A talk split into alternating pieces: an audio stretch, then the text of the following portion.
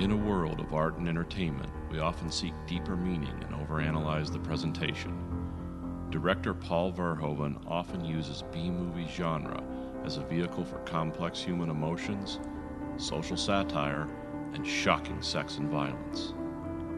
Is this genius subtext for the artist's intent, or our own imagination looking for cosmic connection where none were intended?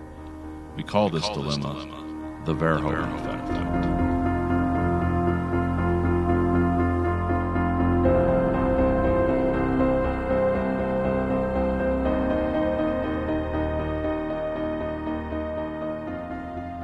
Listening to the Verhoeven Effect, where we reclaim youth, youth, euthanasia. Not youth. No. Yeah, I'm getting this wrong. All right, I'll just start over. Just edit this. yeah, I can do that. Well, every time I get to reclaim for some reason in my head, it's like, does that word say racism? Welcome to the racist Verhoeven, where we reclaim racism from the culture of political correctness because we're taking Rush Limbaugh's spot. Now we're still going out to YouTube. So, oh, why? Yeah. all right, take two. You're listening to the Verhoeven Effect, where we reclaim youth enthusiasm from the entropy, entropy of our lives. Whatever. Anyways, uh, this is season two, episode two of the Verhoeven Effect. We are watching network television because me and Nathan do not watch network television. Uh, I'm Conlon. And I'm Nathan. We're watching three shows from network television. We have 2013's The Blacklist, season one. We have 2009's The Mentalist, because we're in season two now. And we have 1985, season two, Miami Vice. And as always, for this season, we start with The Blacklist. We have season one, episode two, The Freelancer, in parentheses, number 145. So this is setting up a naming repetition. I'm Okay. pretty sure. Yeah. Original air date September 30th, 2013, NBC Monday. Red predicts an impending catastrophe rooted by the work of an assassin called the Freelancer. Together, Liz and Red go undercover to prevent his next target, Florina Floriana Campo, from being killed. Elsewhere, Ressler and newly rehired CIA agent Amira Malik has been added to Red's private security detail. Keep an eye on him from the distance. Meanwhile, Liz con- considers what she should do next concerning Tom and the mysterious box she found hidden under the floorboards. Showrunner Joe Bo- Jon Bokenkamp, written by Jon Bokenkamp, directed by Jace Alexander. So we start the episode. We're at some FBI black site. They give Red's, you know, still, you know, in prison, and they give him the sympathy for the devil theme music from the Rolling Stones. Of course. Red gets out of the prison, and it's a disguised oil tanker. Because it's America. Yeah. Uh, also, this immediately brought up like this gave me like huge like face off vibes. oh, yeah. Yeah. It's like, oh, that's this universe. The, yeah. Like the prison that's actually an oil derrick where it's just like magnetized to the ground. yeah, well, and also just the FBI just has these ridiculous resources. Yeah. It's Just like half the Defense Department budget is really the FBI. Uh, we get a CGI helicopter ride to DC. Yep. I noticed that. I was like, it's just Yeah, it's just do an interior shot. yeah, Yeah. just people talking. You got one of the best actors you can get. Have him talk a lot. Yeah, you could do the interior. And, you know, know, maybe they're like seeing what they can get away with. Uh, I mean, they did have the CGI helicopter in the first episode, but just kind of like flew by real quick. It was a real quick, like, kind of scan Yeah, of the sky, and then they just got it out of the shot really quickly. Keen is getting a lie detector test. So is Reddington. It's like this interesting cut between sometimes they're finishing each other's sentences, and sometimes it's finishing other people's sentences yeah, because also cutting between this mysterious dark room of people of power. You have Cooper, who's the anti-terrorism FBI task force guy, but then you have like this representative from the attorney general. She's like the hard case, and there's like, no, we're not giving a criminal on our most wanted list like just immunity. open-ended from- immunity from anything. yeah, And then Red has info on a future attack. He either knows about it or he helped plan it. Cooper is trying to get Red some sort of deal that they can use him so they can use him as an asset. Uh, he gets shut down by the attorney general. And then, yeah, all Red says is like he should probably put like get ambulances at this spot. It's like a railway station or something. yeah, And they're just looking around. It's like 30 minutes late. Nothing happened. It's like, ah, let's get out of here. This is all, you know, this is all a lie. And then a runaway train comes and, and it starts like the thing where like it, it gets knocked off the track and it starts like combining together. It's like, man, everybody there should be dead. Yeah, just run. Uh, Trains behind them. They're just trucking away. yeah, wrestlers should be dead. Yeah, because thing's probably moving like to derail like that, probably a hundred miles an hour or something. Yeah. just tons of rolling steel. Like, up, run, here it comes. Oh, yeah, I mean, like uh, everybody on the train dies, I think, or most of them. Yeah, And- it was like but- 89 people or something. but like it seemed like nobody on the ground died. I'm Yeah. like, no, everybody there should be dead. Yeah, Yeah, Keen talks to her coma husband, and she tries to wish for the best. Where she's like, "I hope you're not in weird, involved in weird illegal things, but uh, unfortunately, I know you are." I mean, look, who doesn't have an Austrian and Swiss passport in a different name with their picture on it and like you know four hundred thousand dollars in a box? I mean, I do. I'm not going to tell you what countries I have the passport for because that would be wrong. But everyone's got a couple fake passports and a and a gun, like in yeah, you box. gotta have a backup plan. you Yeah, uh, you got to have a. That's just like, look, do you plan for retirement? This is also a plan. Red plays with the FBI and insists on talking to Elizabeth Keen. They have him in his little glass, bo- moving glass box again. Yeah, I love that. I think they use like Um, Star Wars like door opening effects whenever he's like taken out. It's it's like kind of like when remember when Darth Vader had his mask on but you didn't see his face in Yeah. like uh, Empire. It's like "Wah, wah." it's like I think they just like sped that up or something because it's it's the same ridiculousness, but it's fun. Yeah. It's part of. I'm starting to see that this show is like, oh, there's a lot of kitsch here. It's like it's played Yeah. for like you're not supposed to really critique this because of its lack of reality. Its lack of reality is part of like the fun. Yeah, well, yeah, I, I, I am taking way too many notes with the show because it throws a lot of information at you. Yeah, Not all of it is going to be used, and so I'm like pausing and speculating, and like every time I pause, I basically make a note. So I have way too many notes for this episode. yeah. It, it's all a giant visual misdirect. yeah, this is we find out that the freelancer is like this guy who's an assassin, but like he assassinates people by creating like large accidents, so you don't know it's an assassination. Yeah, he's basically an Uh, assassin who like has the planning and logistical ability of the guy from Seven, but just like he, it's like, oh, I'm gonna kill this one person, but like 200 other people are gonna die, so it's just gonna look like general terrorism, but it's actually a targeted assassination, Yeah. Which Well, like mostly a he big tries to make it look like- dice, but yeah, He tries to make it look like an unfortunate accident. yeah, or yeah, or an accident. But like, yeah, he says like he has a three thousand body count. It's like that's crazy. Yeah, that's like 9/11 body counts. yeah, yeah. It's just one dude. They have a, a meeting in, in in Montreal with Reddington's contact, but it's really just this excuse that like so Reddington can go to dinner with his. What they're really aiming at is that that's his daughter. Yeah. they even say it. He's like, he says like, all right, you're, you're gonna be my cover. You're gonna be my date for tonight. She's like, no way. It's like, fine, you can be my daughter. It's like, oh, we're not even hiding it. Yeah, So- I mean, it. they aren't really, but Yeah. I mean, this is what we're. That's gonna be a thing. Is like this is the obvious thing. So I wonder what's. So this is what we all think it's going to be. So what is it not going to be? Yeah. I mean, that's what it's not going to be. What's it going to be? So, yeah. Then Keen asks about her husband's fake passports and guns and money, and then yeah, he just kind of runs through. It's like, well, all those are like felonies. He's going to jail for life. So here's your two options. oh no, he gives the options at the end, but he just kind of sits there and like kind of puts out like you know this is what this stuff is worth in the under law. So Yeah. uh, and she doesn't want to believe it. So, we have Keen profiles red again. Uh, kind of strikes a chord or doesn't. He just kind of plays it off like, or he just acts like it doesn't affect him. But we're supposed to kind of read it as true. It's like Keen's not the liar, so Yeah.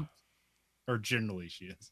Yeah, she has no motivation to lie to this guy or even try to, because he's probably too smart to be deceived in a big way, Yeah, uh, or at least so far, you know.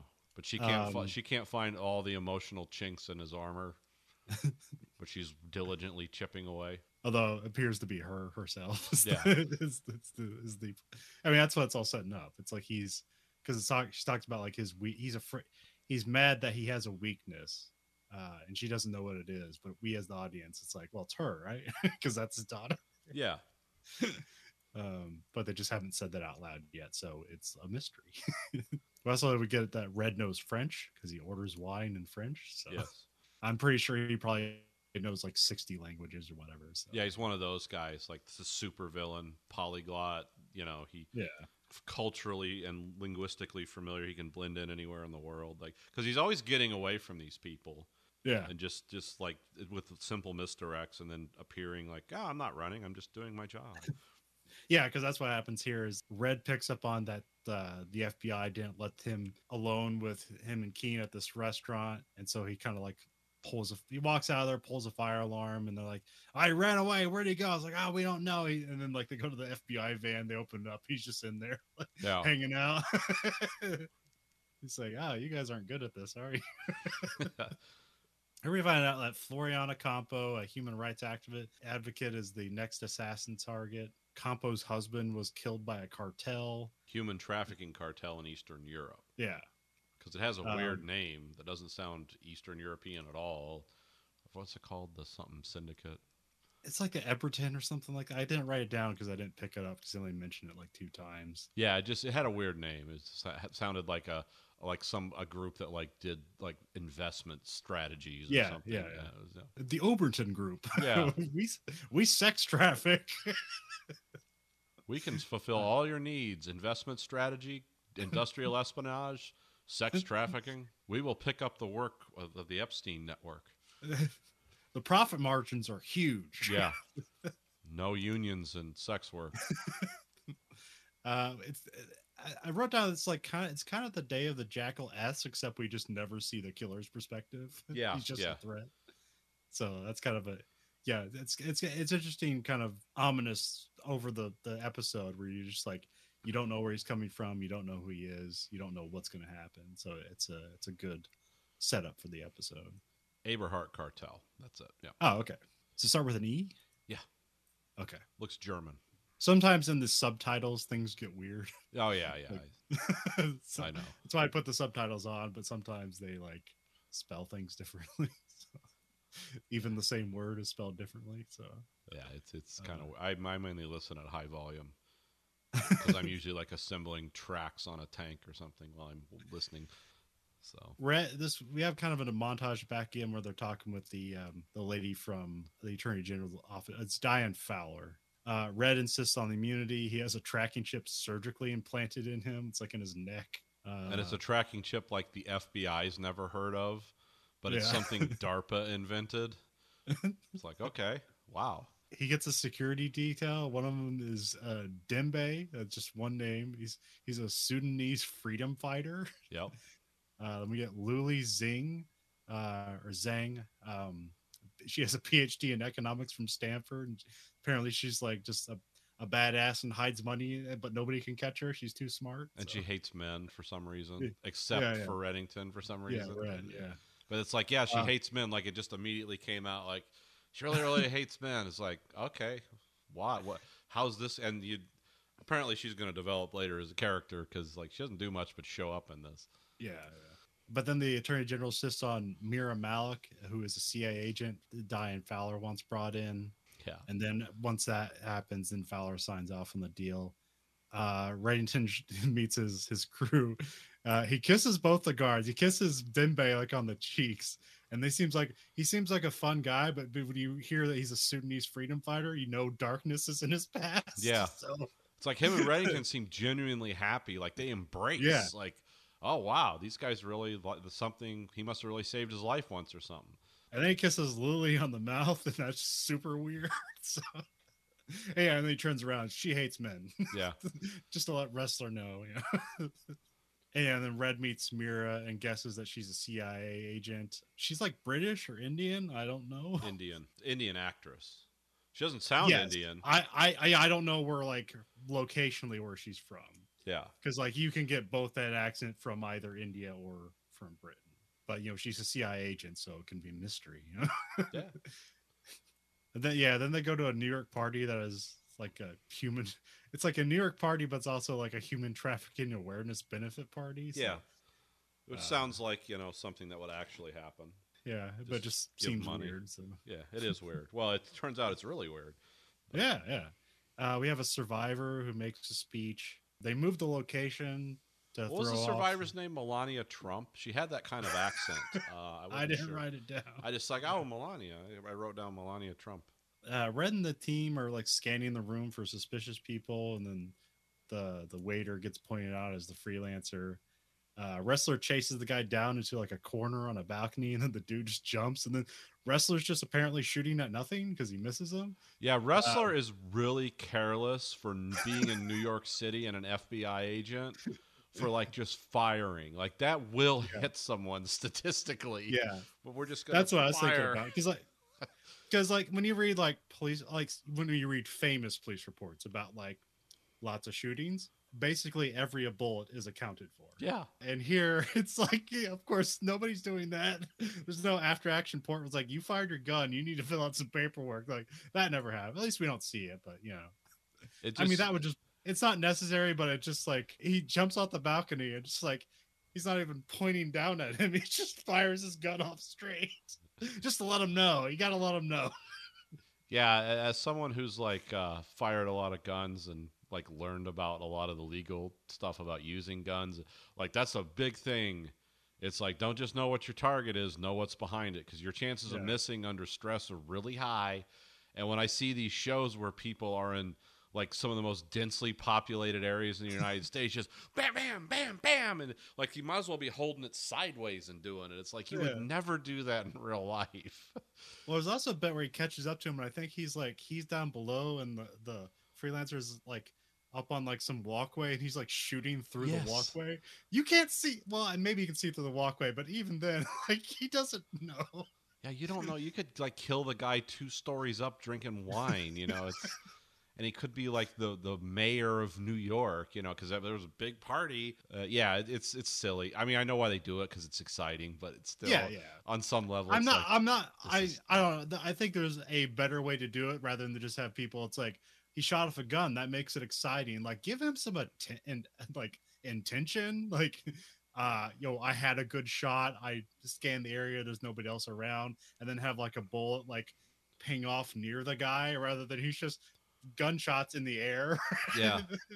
I mean, I do I do like those movies where it's like, oh, it's an intense chase, and it's like, ah, I can't. Like the guy has his gun out and he's like, "Oh, shoot him!" You're thinking, "Yeah, you've built up to this point, shoot him." But he's in a crowd, and the guy's like, "Ah," and he doesn't shoot because that's what you would really do, unless Yeah. you're like, you know, what was the guy, the uh, Clint Eastwood? You know, it's like that guy never cared because he always hit everything he shot at because it was a movie. But uh, yeah, it's I don't know, one of the like one of my like favorite shootouts of like oh this is probably in 2000s probably not even 2010 but um it's the one with Clive Owen about like selling nuclear arms to like India and Pakistan okay. I can't remember what it's called um Isn't it more like a bank name? It's like the name of a bank or Yeah. something. Finance Yeah. something.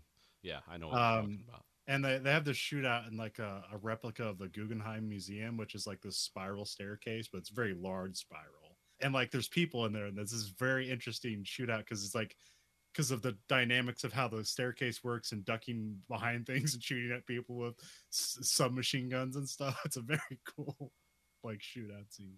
Like like uh, the Mm. one I like that captured it the most was like of course Heat. Yeah, Like when they come out of the bank, it's like, yeah, the bad guys are going to hammer away like maniacs because they don't care who they hit.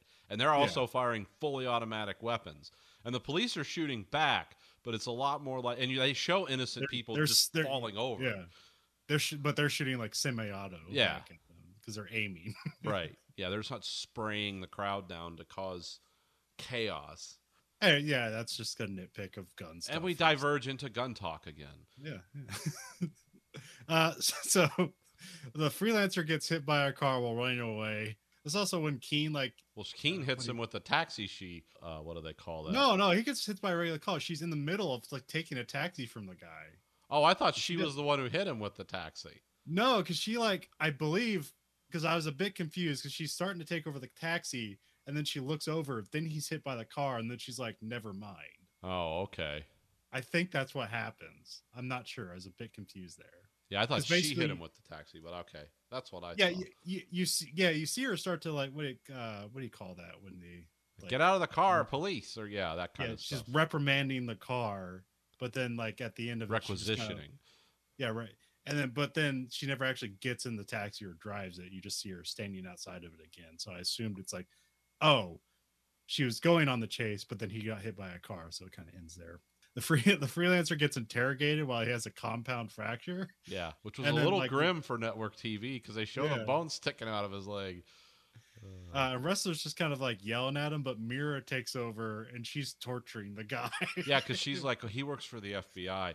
I work for the CIA. You understand that? What do you say? There's different levels here, and Yeah, she just grabs his bone, and then like stares at him like, okay, now you know now because you're gonna bleed to death. This the compound fractures always bleed, and she's like grabbing his exposed bone and like pushing on it. and then this is where he gives up that Reddington hired him. Yeah, Um, I wrote down so maybe he's not the freelancer, but I guess by the end of it he is. yeah, It's actually the, I, know, that's, that's kind of the, the the title is the misdirect. You think it's like, oh yeah, we're gonna take down all these people on the blacklist, but like, what get who gets taken down is not a person on the blacklist. yeah. It's actually Red's list of like, oh, the, yeah, because you find out that Florina is, is actually you know evil. Uh, yeah, Ressler thinks that Reddington wants Floriana dead, and then you see Red is alone with Floriana, and because yeah, we're down because I think we're supposed to be on Red's side. That means that now Floriana is the bad guy, and that's exactly what's going on. Uh, she's the one running the sex trafficking business. Keen goes to Floriana's room and pulls a gun on Dembe. Yeah, that's like sticks it in his face. because because the FBI agent's there, it's Dembe, and, and she just pulls a gun out, sticks it in his face, like "Let me in," and he immediately like lets her in because I that's what he was. but casually, he isn't Yeah. scared or anything. No, no, he's like- used to having guns stuck in his face. Yeah. Then Floriana is drugged. I wrote question mark lethally, and then yeah, it turns out yeah. Oh yeah, that was actually a great line in the end. Red wants Floriana to confess to get the antidote that he has, and then Keen stabs Floriana in the throat with a pin, uh, so she can like get airflow. To, Yeah, poison is. She thought that sometimes poison closes off your throat. yeah, And Red immediately like, "What is it with you and pins and stabbing people?" Because that happened to him. yeah, yeah. Two episodes in a row, she stabs someone in the Uh, neck. which I thought was great. Is like, yeah, that's like, Yeah. who does this?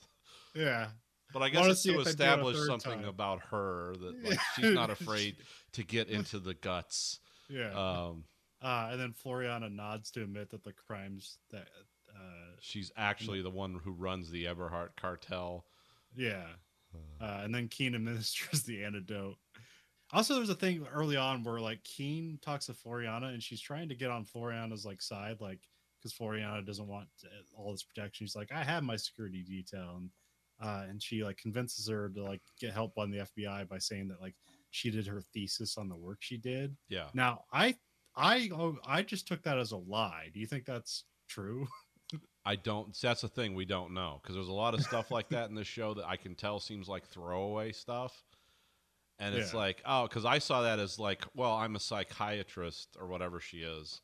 Is like, I'm gonna. How do I appeal to this person? Oh, I tell this story. Like you inspired me Yeah. as a young woman. I didn't think it was true. It might be. yeah, I didn't either. Yeah, so I'm just assuming she's using manipulation techniques, which is what this whole the whole premise the show is built on. But then she's sitting on the bench at the end. And she's like reflecting about all, another lie in her life. So I don't know. Like, so maybe that was true that Yeah, uh, she did her thesis on it. Floriana dies, and the antidote was a lie. Well, that, she thinks it's real because she gives it to her Yeah. and she still dies, and then her and Red are talking like a day later on a bench somewhere, and he was she was he was she was like, what? You know, we only have that she you know her confession. Like you know, it turns out it was true, but what if that antidote had worked? What else would he have found out? And he was like, there was no antidote. yeah, she was dead as soon as I gave her the poison. The Yeah. an- antidote was just another lie, which shows what like he's capable of. Yeah. Yeah. I wrote down the line, one of the lines he says. He said, She preyed on the weak and the innocent while dressed in the wings of a savior. Yeah, which is e. That's line. that's extra up. When you think about it. then we have like another montage of stuff. Keen puts the box. Oh yeah, uh, this at the end of this, this is where Red gives that there's only two options: like don't tell anybody or turn your husband in. And then Key, and then um, Red's like, but maybe there's a third option. and Just walks away. yeah, And then Keen puts the box of stuff back under the floorboards. You know, she gets a crew coming in to recarpet the, the, the room.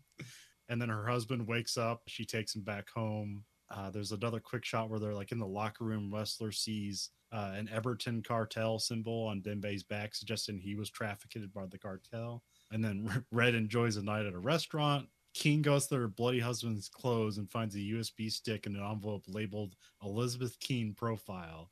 So you think it's sinister here, but it's a video from the adoption agency where she, where he describes Elizabeth in a positive light. So Yeah, because like why? Because like I thought they couldn't have children, but then it turns Yeah. out like no, she doesn't want to have children when there's so many children that need to be adopted. It was Well, also, like, her thing. all the people in her family, she just so she doesn't trust her genetics to carry Yeah, yeah. 'cause she comes from to a carry a child forward. really so screwed up she's like- family. Yeah, yeah, so she'd rather just adopt a child. Because her her Uh, dad and and and the peacekeeper's dad were the same guy. I guess I don't know. It's it's reference to another show. okay, I was like, uh, Peacekeeper. Is that a different guy on the black? No, Okay. it's a it's a HBO Okay. show. So yeah, that's the end of the episode. So yeah, again, again a, a fun, crazy episode. Yeah. of, of the Blacklist Yeah, it's like a lot of dark stuff, but with enough. uh intrigue. Yeah, it just it keeps you interested. James um, Spader. Spader, yeah.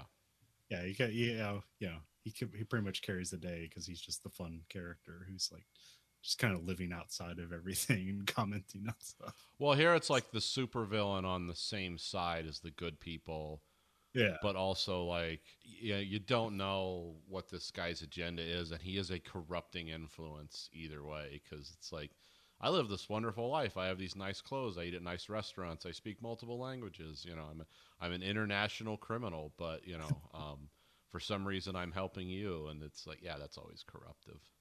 But then I was also thinking, like, did he set up the train thing? I mean, he's suggesting he didn't, so that was just another side job for the freelancer. Yeah, but you never know. Yeah, Like you know not to this show rigs you up to mentally to not trust so completely that it's like that's going to be like the twist for the viewer is like oh you didn't believe when you should have believed and you did believe when you shouldn't have it you know it's it's yeah I, I can tell what it's doing I just can't you know I don't have enough information to put it all together but yeah yeah. And so for our second show, we have The Mentalist, season two, episode two, The Scarlet Letter. Uh, they seem to be going back to the a red thing in the in the the, the title Yes. of the show. Uh, which I, I, I last week it was named Redemption. It's like, oh yeah, red is in Redemption. They're at a bridge. The victim is Christian Marley. She worked for a state senator, but she's been missing for three days and rumored affair with the senator's husband. Uh, she fell off a bridge. Rigsby jokes about it being a suicide because it ends their investigation. And then Van Pelt gets weird and says nothing's worse than suicide, uh, probably implicating that Van Pelt probably has a rash of suicides in her family, that or, or I she's don't just know super religious. Van Pelt's always like the the beacon of Yeah. because every because like she she remember like uh, the first season the the the lady was a witch or whatever and it's like yeah, it's Yeah. spiritualism and belief can be powerful and of course Jane's like oh you're just a mark you know it's, it's just like so it seems like anything like that that happens where people are, are cold or indifferent like Van Pelt, like, no, this is a real loss of life. And it's like she does, she's apparently a senior cop who's done pol- a lot of police investigative work, but she has no like patience for gallows humor or indifference, which is like totally not. It's like, oh, if you're just taking this all in and you don't have any escape valve, Van Pelt, you're going to explode like a sun because you've Yeah, seen well- so much death and murder that. yeah, I thought that like it's it seems like they just reset her character. Like she had like she's naive, and but they had like kind of character growth throughout the first season where it seemed like she'd be less naive, but they seemed to like reset that and double down on the naivety. It's like we need somebody to be kind of stupid, but for we don't need them to be actually stupid. We just need them to be naive. or just, yeah, have like a strange belief sets and stuff. yeah. Uh, Jane is tired and sleepy on the ride over. That doesn't really like add up to anything. It's just a moment to have for he. Well, he's been up all Uh, night trying to infiltrate uh, Oh, that's right. the other yeah, guy's that's- investigate Bosco's investigation into Red John. I mean, that's I'm just guessing. Actually, that's that's probably spot on. I missed that. Yeah, you're right. Because it gets brought up later on. Oh, okay. oh yeah, so, so we have they, we, they go down to the body and they're kind of like debating things with the the coroner. Uh, and the coroner's like, "Yeah, we don't. Uh, yeah, we'll let science tell. We can't tell what it is right now, but like, yeah, because the coroner's a real ass to Jane. It's like, oh, and where did you get your degree in forensic science from? And you know, Jane, of course, has some snappy comeback like, "Oh, I didn't, but I can read your mind." And he says, "What does Oh. he make?" He says, because Lisbon and and uh, uh, Van Pelt are there, and and he's like, "Oh, what am I thinking?" He's like, "Oh, you're going to your your fantasy island where these two are your concubines." And it was something weird like that, and the guy's like, "Huh?" And, and yeah, it's Also, I wonder if this guy will get brought. So, like that guy's his name's George Wyner, hmm and you'll remember you'll remember him probably most as he's Dark Helmet's right hand man in Spaceballs. yeah. I do. I did recognize him. I knew he was like a movie actor. I didn't Uh. put it together with that, but yeah. Now that you say it, it's like, oh yeah, that's who that is. yeah, because yeah, I was like, who is that guy? It's like, oh, yeah, he's been in tons of things, that's what I most know him for. Yeah, that's where like that Jane basically says that it's a murder because he picks up on a bunch of context clues that she only has one shoe. Uh, leads leads speculation about her being murdered because like who jumps with one shoe. Yeah. Uh, then they're back in Sacramento. They meet with Senator Melinda Batson. Uh, Elliot Batson is the husband, and he's also his wife's chief of staff. Uh, Jane's snooping around and looks at a, looks at a picture that I wrote down. Has he solved the crime already? Not necessarily. A lot of picture looking, but doesn't he doesn't he doesn't solve the crimes purely from the pictures in this. It's just kind of there. Lisbon Lisbon interviews the senator couple. They're kind of weird about it, uh, like they're coming up with lies on the fly. Yeah, the senator and his wife just seem like weirdos right away. Yeah. And you find out later why, but it's like, oh, okay, because you think it's like they're lying, they are, but they're also like it's for different reasons than you think. Uh, yeah, Jane comes in and just immediately insults them as per usual. So Yeah. that's the end of the conversation. And then when they're walking outside, Minelli, the CBI boss, shows up with Walter Crew, Uh-huh. played by Paul Michael Glaser, Starsky from Starsky and Hutch, who Yep. directed the Miami Vice episode this week. he also he's uh, Melinda's dad, and he also used to be a representative as well. And then Lisbon is late to a meeting with her psychiatrist, and it's like required after a shooting incident, but he's not signing off on her as being well enough. Well, I mean, she can still do her job. But he's like, he's like, ah, you still need counseling. Well, it keeps she keeps blowing off as her or counseling sessions, yeah, yeah, and it's like as many Ah. people as she shot in the first season, she should be seeing this guy constantly. yeah, yeah, should have a yeah. She, yeah of she's, she's the one with the body count on the crew. Yeah, the one she's Like I- seeing counseling for is the guy Jane shot. Yeah, yeah, that's the weird thing. But, it's for the guy she didn't shoot. Jane has a weird moment with his couch, but it, it ends up being uh, important. Yes. but he's like, ah, the couch is in the wrong place, and he gets like a janitor to come over and move it to the right spot. So it's where we find out that uh, Kristen collects sand, but it's really she just collects collects knickknacks or memories and stuff. So, uh, so she might have collected something from her killer. Jane's distracted by Bosco because he sees he has a folder. And he's like, oh, he's got something new on the Red John case. And then Jane inserts himself in Bosco's office, and Bosco tells him to stop asking hacking his passcode. So he Yeah. was looking for his passcode. but Jane denies that he did it. So it's like, I don't know what you're talking about. Oh yeah, then we find we come we cut to like Cho and Rigsby, and this is where we find out that Cho's going out with the niece of the lady with- from the lock boxes from season one finale. So that's funny. Yeah. They're going to interview Charlotte, who's the stepmom of uh, of uh, Kristen.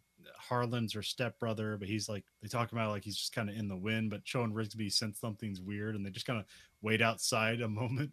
Well, they look in the ashtray and they see there's both filtered and unfiltered cigarettes in it. Yeah, And Cho or Cho or Rigsby or one of them was like, "Does she smoke both kinds?" It's like, "No." And then they're taking a bet, like closet or under the bed. You know, they're like, "Where's he hiding?"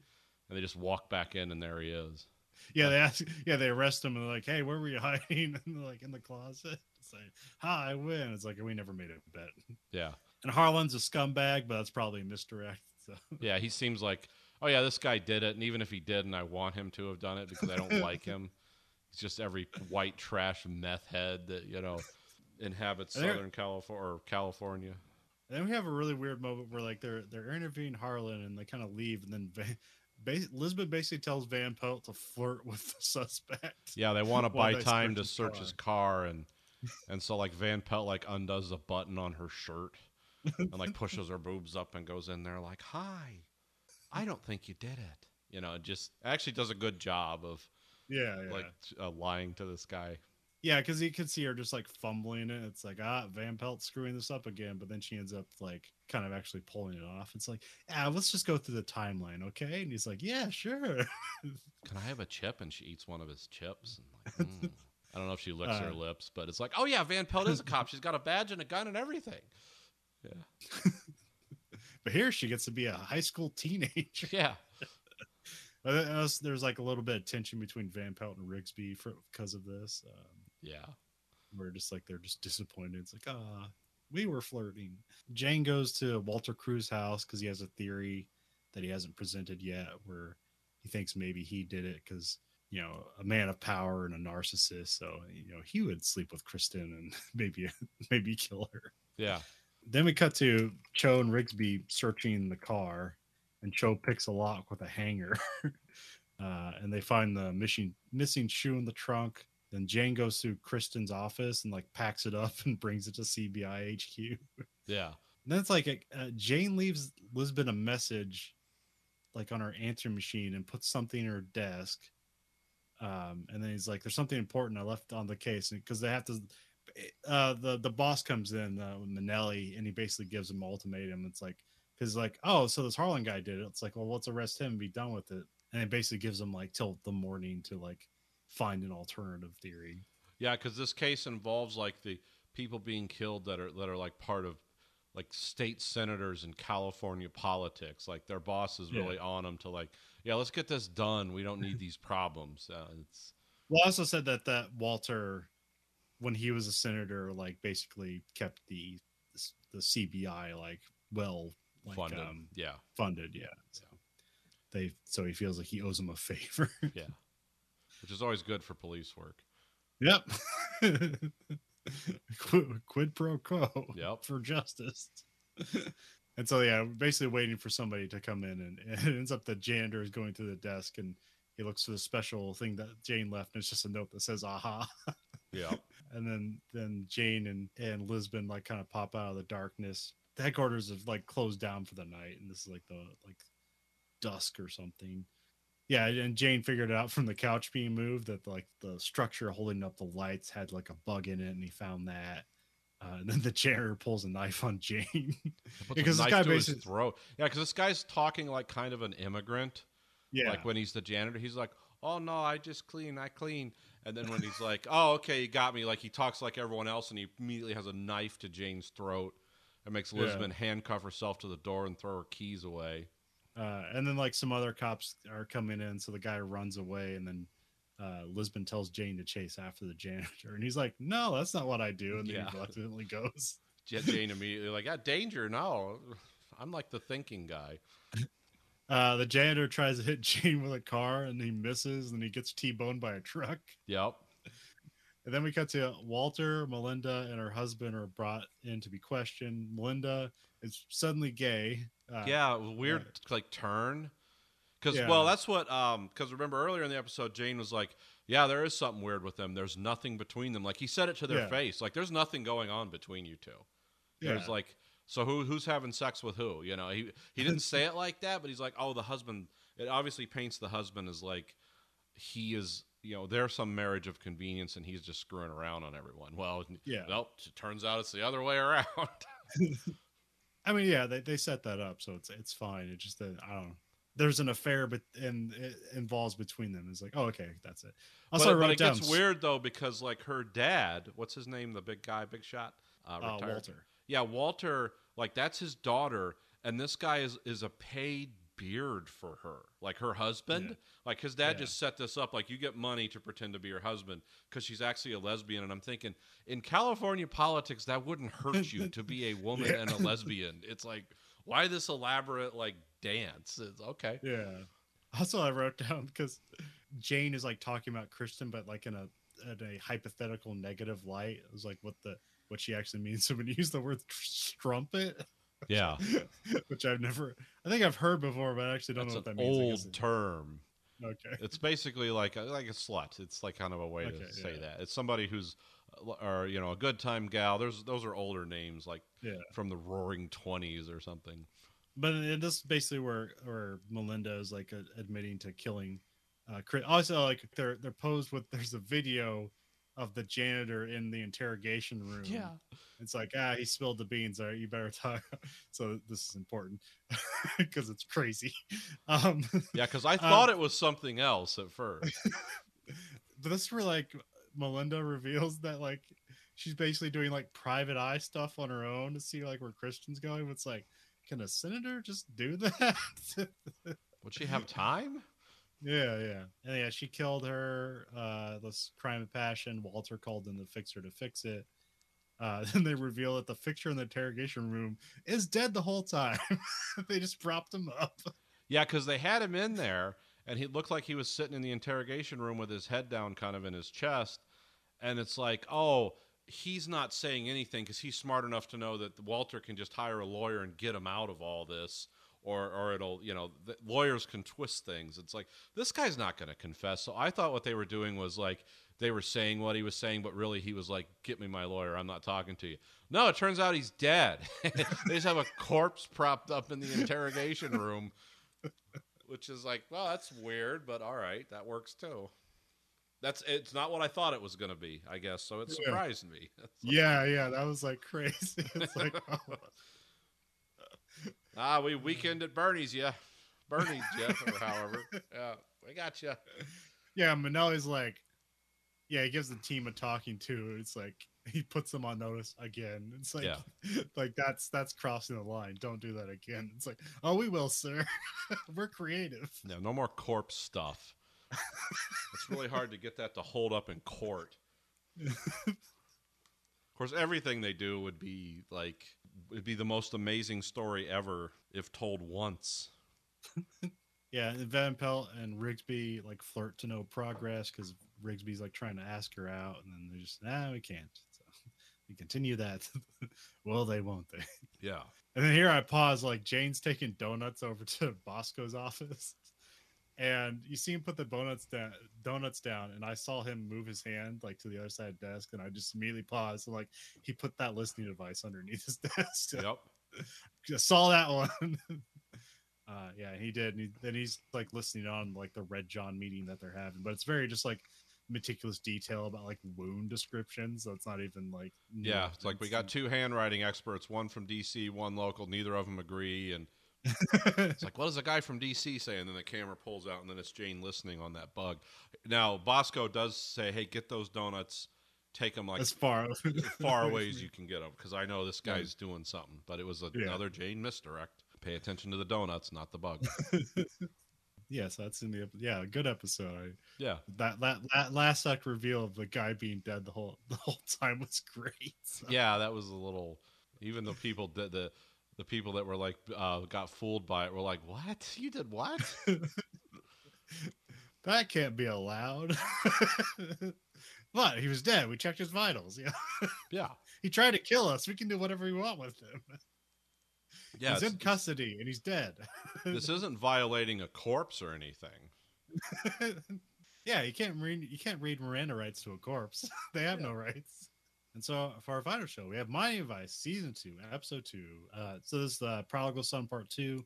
It's split up on Peacock that way. I think it was originally broadcast as a two-parter episode, but in reruns, it's or it was broadcast as one like TV movie, but in reruns, I believe it's split into two parts. Yeah, Yeah, so I just have the same air date as September 27, 1985. Um, Crockett and Tubbs travel to New York to take down a powerful Col- Colombian cartel.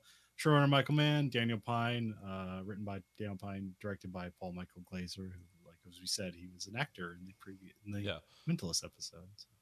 20 years yeah. Weirdly, it's like still working. Yeah, he, he should be behind the camera by then. Now he's uh, back in front of the camera. Hey, he was good in that episode, so yeah. Oh, yeah. still act. So. And I, I, I managed to like look because I know like it seemed like they talk they talk down about like TV directors and stuff, and I was like, how much do TV directors make? Because because every once in a while I look at the TV director to see like you know what their previous work was, see if like they went on to do things. With Miami Vice, there's a bunch of people that went on to do stuff, but not necessarily with these other shows. The other shows are kind of like, oh, they direct a lot of TV. Yeah, Yeah. that's what they do. Uh, but they don't like.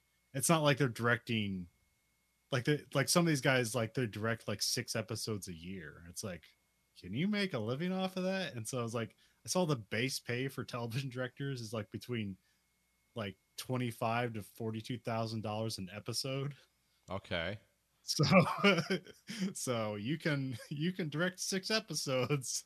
Yeah, you're not living in- half a million dollars. You're not living in uh, on Maui or anything, but you're doing pretty good. Yeah. and if you got consistent work, man, yeah. Hey. yeah, there's, there's some guys that were go through the Miami Vice stuff where it's like, like, oh, they also directed, you know, episodes of the NCIS. So like they just kept being television directors. Yeah, so you do one, then you do the other, then you do the other. Before you know, you made a million bucks. yeah, yeah.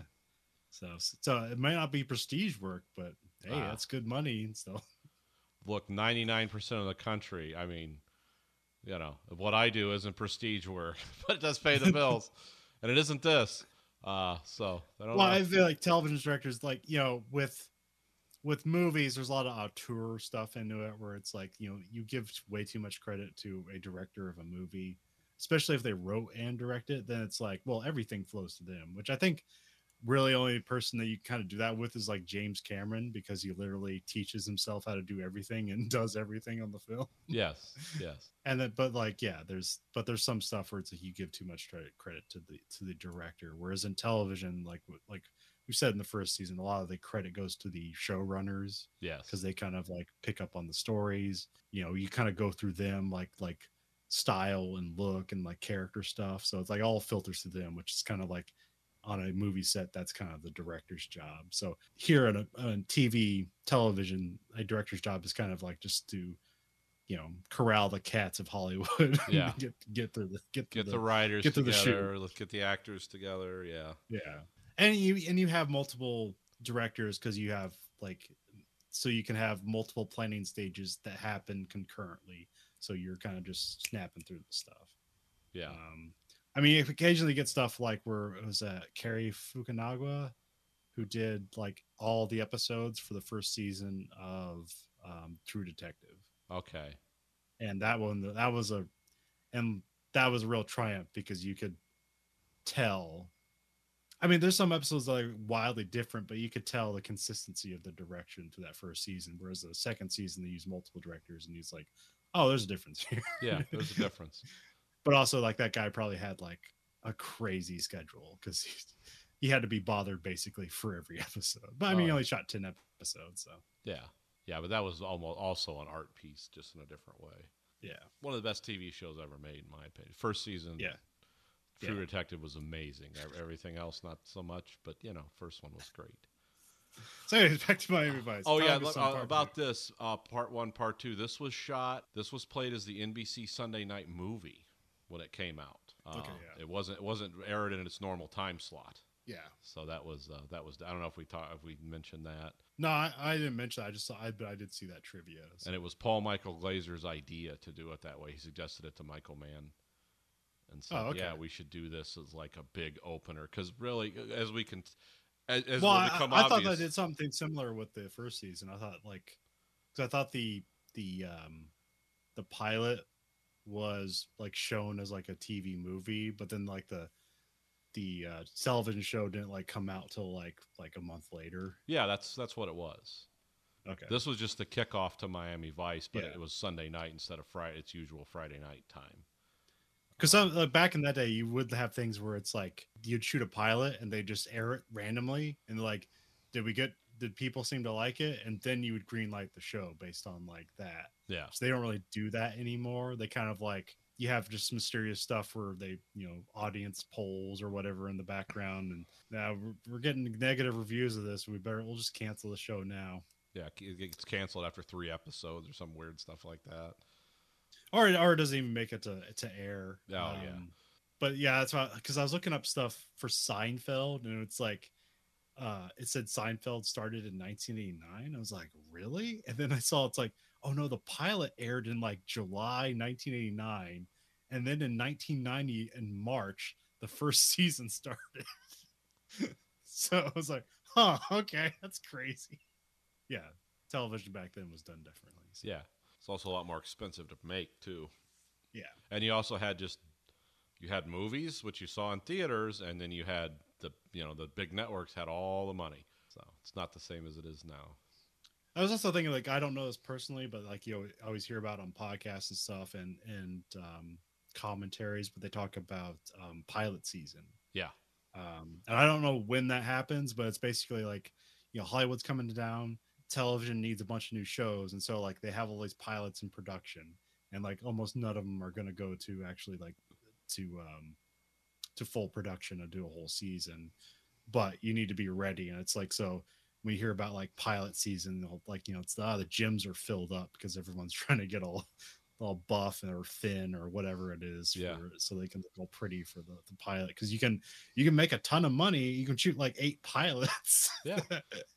Because hey, I don't know if any of them are going to get picked up, and so yeah, yeah, you can make a lot of money uh, around pilot season. Although that's also still different, but um, I believe there's still a pilot season. But also, like yeah, also back then, like reruns were meant for summer, uh, and no new shows were sh- shown during the summer. That was rerun time. And nowadays there are shows all year round, like new productions year round. So, um, so hey, we're we're still in New York, of course. Yep. Uh, Tubbs and Crockett mull over a business with Penn Jillette. Yes. They're trying to because he's kind of like scared that like ah things are gonna get dangerous, and then gets some cigs out of a cigarette machine. He gets some lucky strikes, Yep. uh, and then and then some dudes pop out with Mac 10 submachine guns. Uh, Tubbs and Crockett kill two of the gunmen and just move on. Yeah. don't file any paperwork or anything. It's like No. New York corpses don't draw attention here. Which at that point, I'm kind of like uh, on the New York cops side, where they're like, "Man, all you guys come to here is make trouble that we have to clean up," and they're totally right.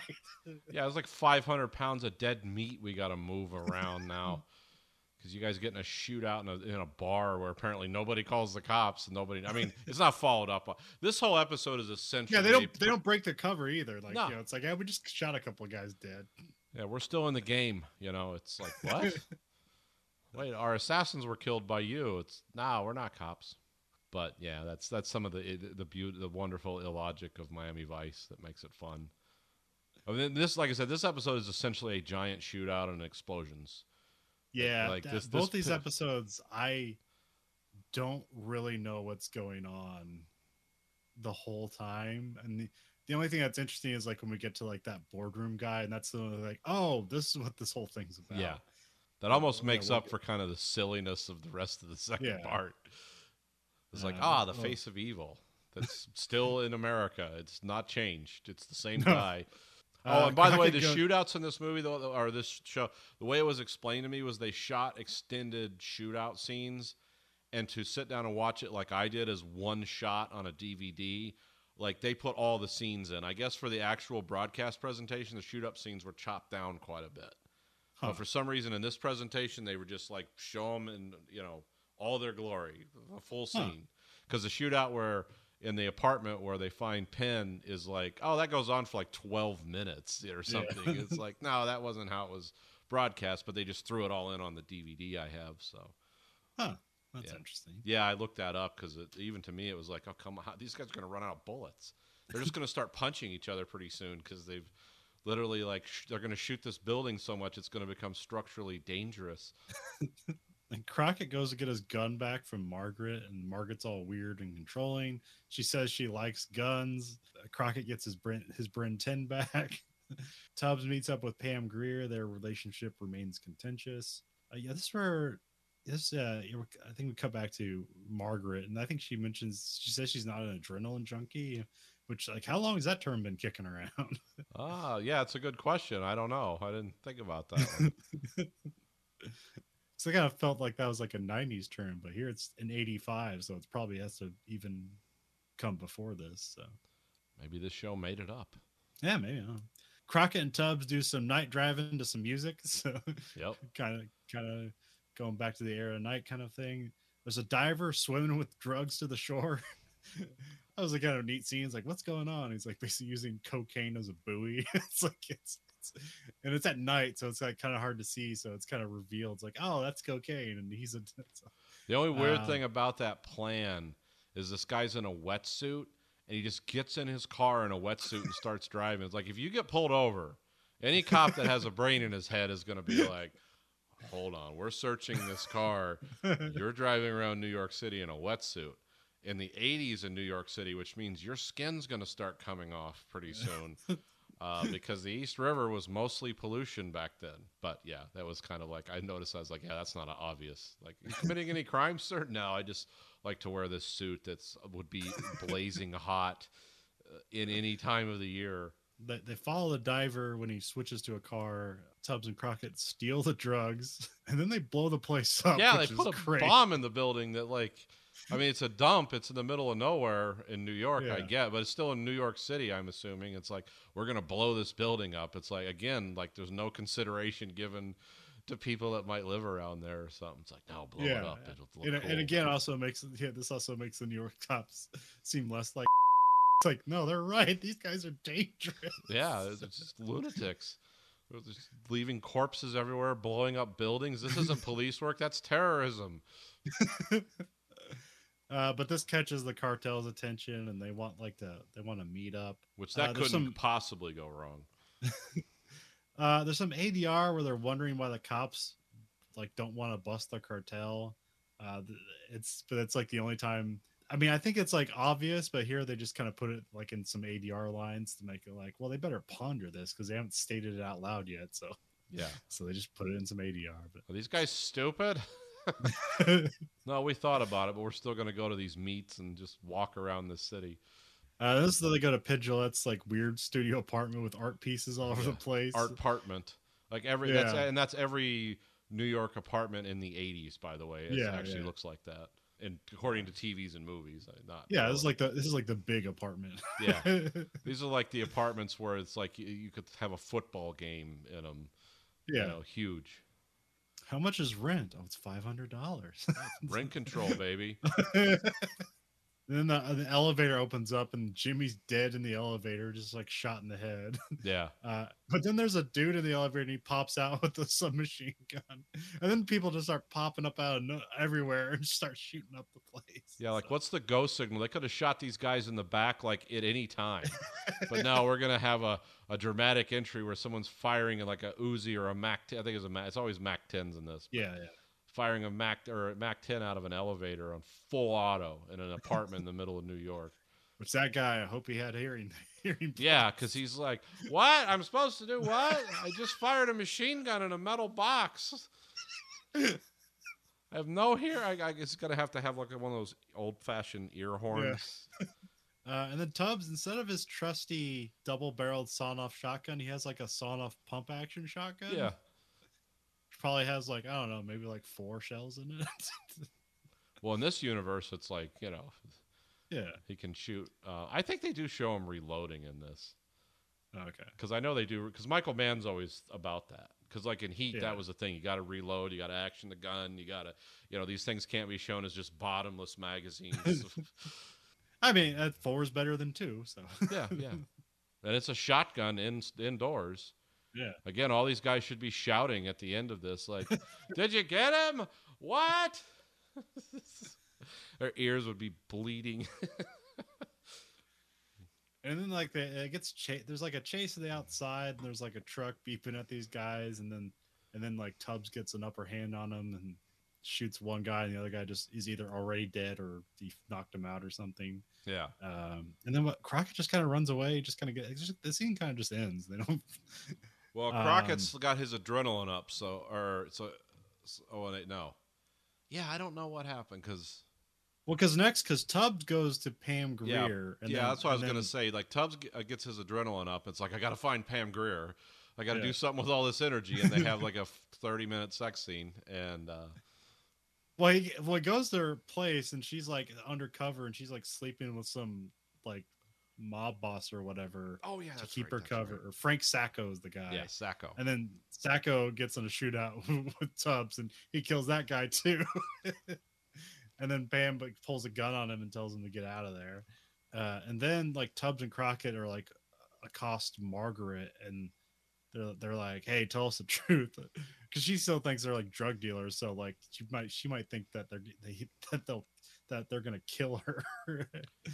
And then she's some sort of like information broker, and uh, now she's caught up in drugs and guns and stuff. So she doesn't like that. She's used to just selling off like state secrets or whatever. yeah, she's a meet and greet gal. It's like, yeah, just you two talk and do your evil stuff, and I'll take a percentage. That doesn't make me as bad. You know, that's that's kind of her role. Uh, and then and then she gives up a name that's like, here's what's everything is behind this, which weren't led to it. It just pops up. Yeah, it doesn't really like bear anything on the story. It's like, well, we kind of figured that.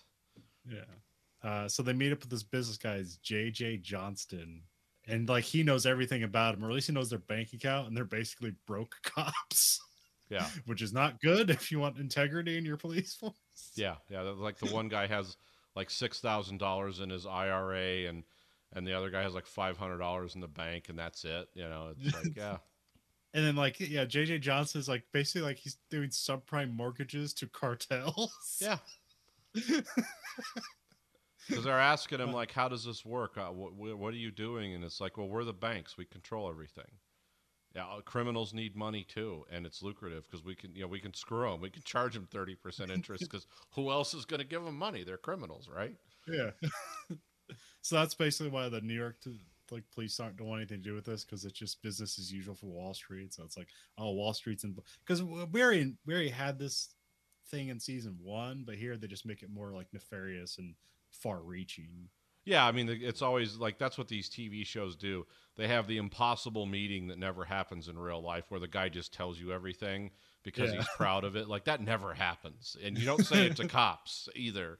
That you, you don't even say that under grand jury indictment. You always wiggle and wobble, and uh, but yeah, here it's like it's one of those classic scenes. It's like, yeah, this money runs this country, and we're the money, and that's all it is. It's never been anything else.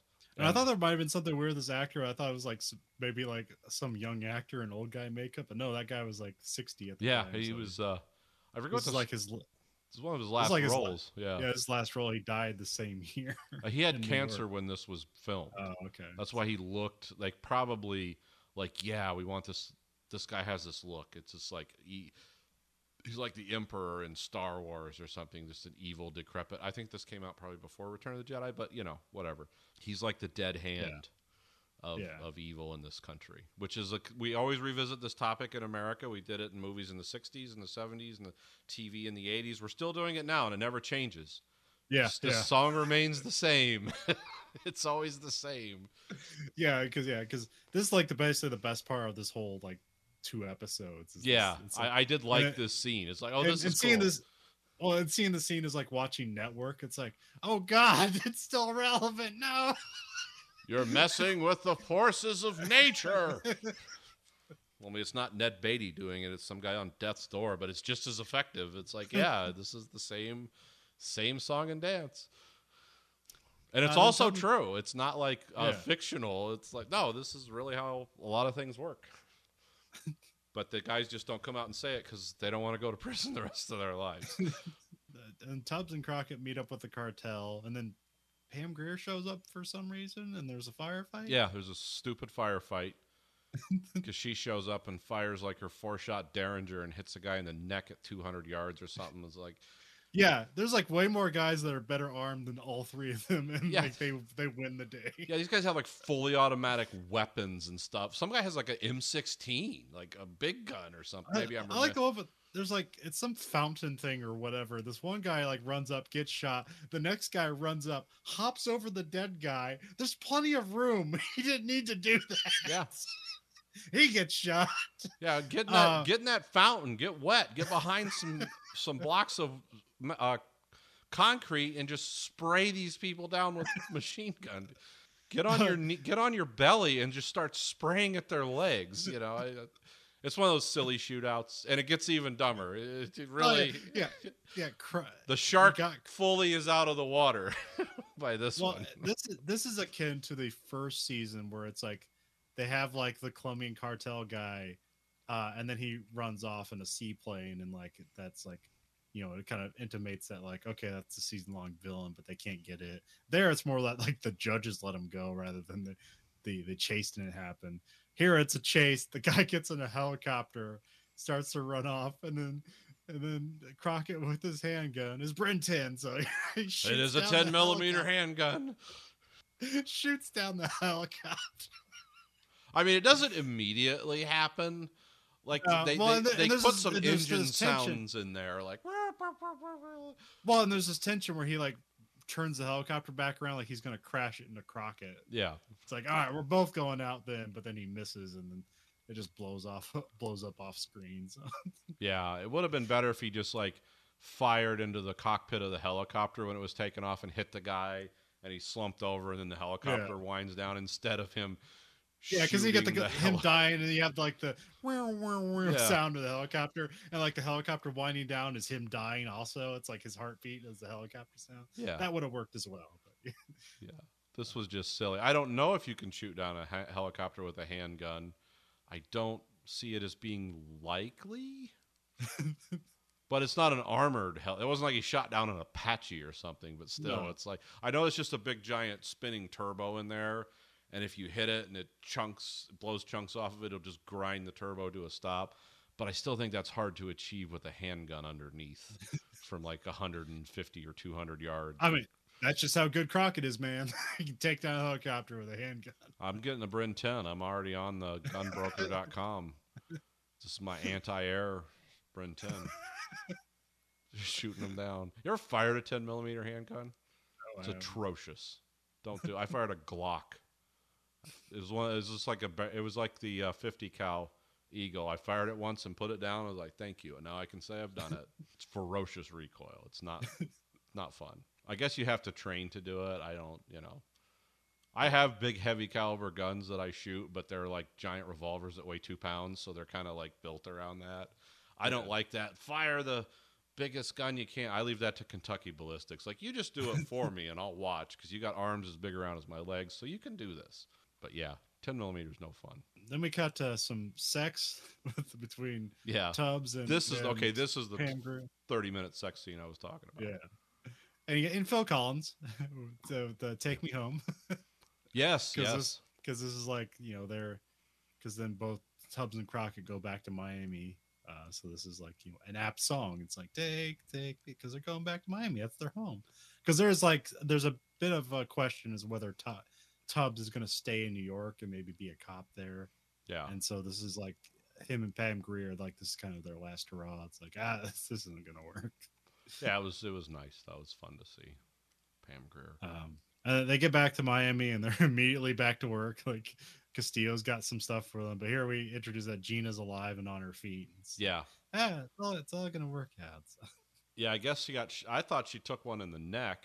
I think she did, but it also shattered her collarbone. they- yeah, they have some. Yeah, they have some bandages on her neck, but she also has like her arm in a sling. But I just I thought you know it was always up in the air. Like, well, she might Yeah. die. I, I, I, don't, I didn't actually remember because I've seen all these before, but I haven't. I only watch them in series for the show, so it's been a few years. And yeah, um, this had the most uh, music in it of any Miami Vice episode, double or single. It had uh, 15 different songs in addition to the Jan Hammer stuff. um, so it had over 24 songs. Yeah. Well, there's that one where there's it was like three songs all blended on top of each other. So, This was Yeah. also released as a, as a standalone VHS movie. huh? Okay. Yeah, it was sold as its own thing. And this was the second of three movie length Miami Vice TV shows that aired on Sunday. The pilot, this one, and there's going to be another one coming up uh, a few seasons down. But yeah, it, it does the Miami Vice stuff, but I thought these were pretty messy episodes. Like I don't know, like what we're supposed to be, like I don't know what we're supposed to be like worried about. It's like oh, they're just investigating crime stuff. Uh, well, here's here's what I uh, besides the speech at the end and some of the ridiculous shootouts. Um, what stood out to me is like they had the framework of a couple episodes here, and I don't know how all this come together. ca- Uh, come together, how all this came together, but it seems like they had the bones of a story they wanted to tell, and then it got extended, and it's like, well, let's throw some big scenes in. Yeah, and they almost didn't like the puzzle pieces you know when you put the wrong puzzle pieces together and they look close but they don't quite match it seemed like a lot of this didn't quite match. I mean it told it wasn't a nonsensical out of order story that didn't make any sense but it seemed like they horned some big stuff in there with it. It's like oh okay there must have Well, been like, I- some last minute like adjustments to this Well, it's like, well, at the end, there's like basically there's supposed to be like three villains, but we're really supposed to be like the Miss Dark's supposed to be like the cartel villain, Yeah. And they even give him a big moment where he's like on a rooftop and is like, "We should have a meeting," and like, like the camera pulls back Yeah, like yeah. a thousand feet. So, but it's like, who's this guy? it's like I still don't know his name. He's just supposed. To, he just kind of vaguely resembles the guy from the first Calderone from the first season. Yeah, because Um, his only other movie in the show was when the shootout was about to start, and he's like, "Okay, time to die." You know, that was like he had like two good lines, and and yeah, it didn't all hang. And then like the cops are supposed to be bad guys too, but like like I said, they seem more sympathetic because Tubbs and Crockett are shooting up New York. Yeah, it's just it's just like wow, what assholes? It's like no, no, they just like they've buried, they filled the graves here. We we we're gonna have to take these people out to that island of unclaimed bodies that they've had in New York for like seventy years or whatever, where where all the abortions and unclaimed bodies get buried. What's it called, Hart Island or something? Yeah, something like Um, that. And then and then like the and then the Wall Street guys, the only one that like stands out because it's like a good scene. But then like that's the only moment. Like it's never like, oh, this is going on in the background. That, that that's that's the reveal, and then that's kind of it. And then like then it's like, and then you have the shootout with the cartel, and the show's over. Yeah, it's like ah, back to Miami. We're done with this New York stuff. yeah. This this place is too complicated for us. There's not enough bare-chested women around here, and boats. We'll- leave this to whatever '80s cop drama in New York was going on at the time. Yeah, I'm, I'm sure there was one. yeah, it's got to be. Yeah. if you like what you heard and how can it you you can find this podcast at whatever podcast service of your, choice you can rate us whatever you want but the only thing you listen to is the, the only thing that gets listened to is the highest rating because remember you control the algorithm. The algorithm doesn't control you. Um, you can find this podcast at anchor.fm slash Verhoeven effect. Uh, there we have listener support where you can support this podcast on a monthly stipend of 99 cents a month 4.99 or 9.99 uh, we're also on Twitter at Verhoeven Effect, Facebook Verhoeven Effect. We have another podcast called American Greed Factory. Uh, you can find that at various podcast places, but you can also find it on on YouTube. Um, we watch both that show and this show live and unedited. Um, we also have t-shirts at belowthecollar.com slash greed factory. So for the Verhoeven Effect, this is Colin. And this is Nathan. Goodbye, America.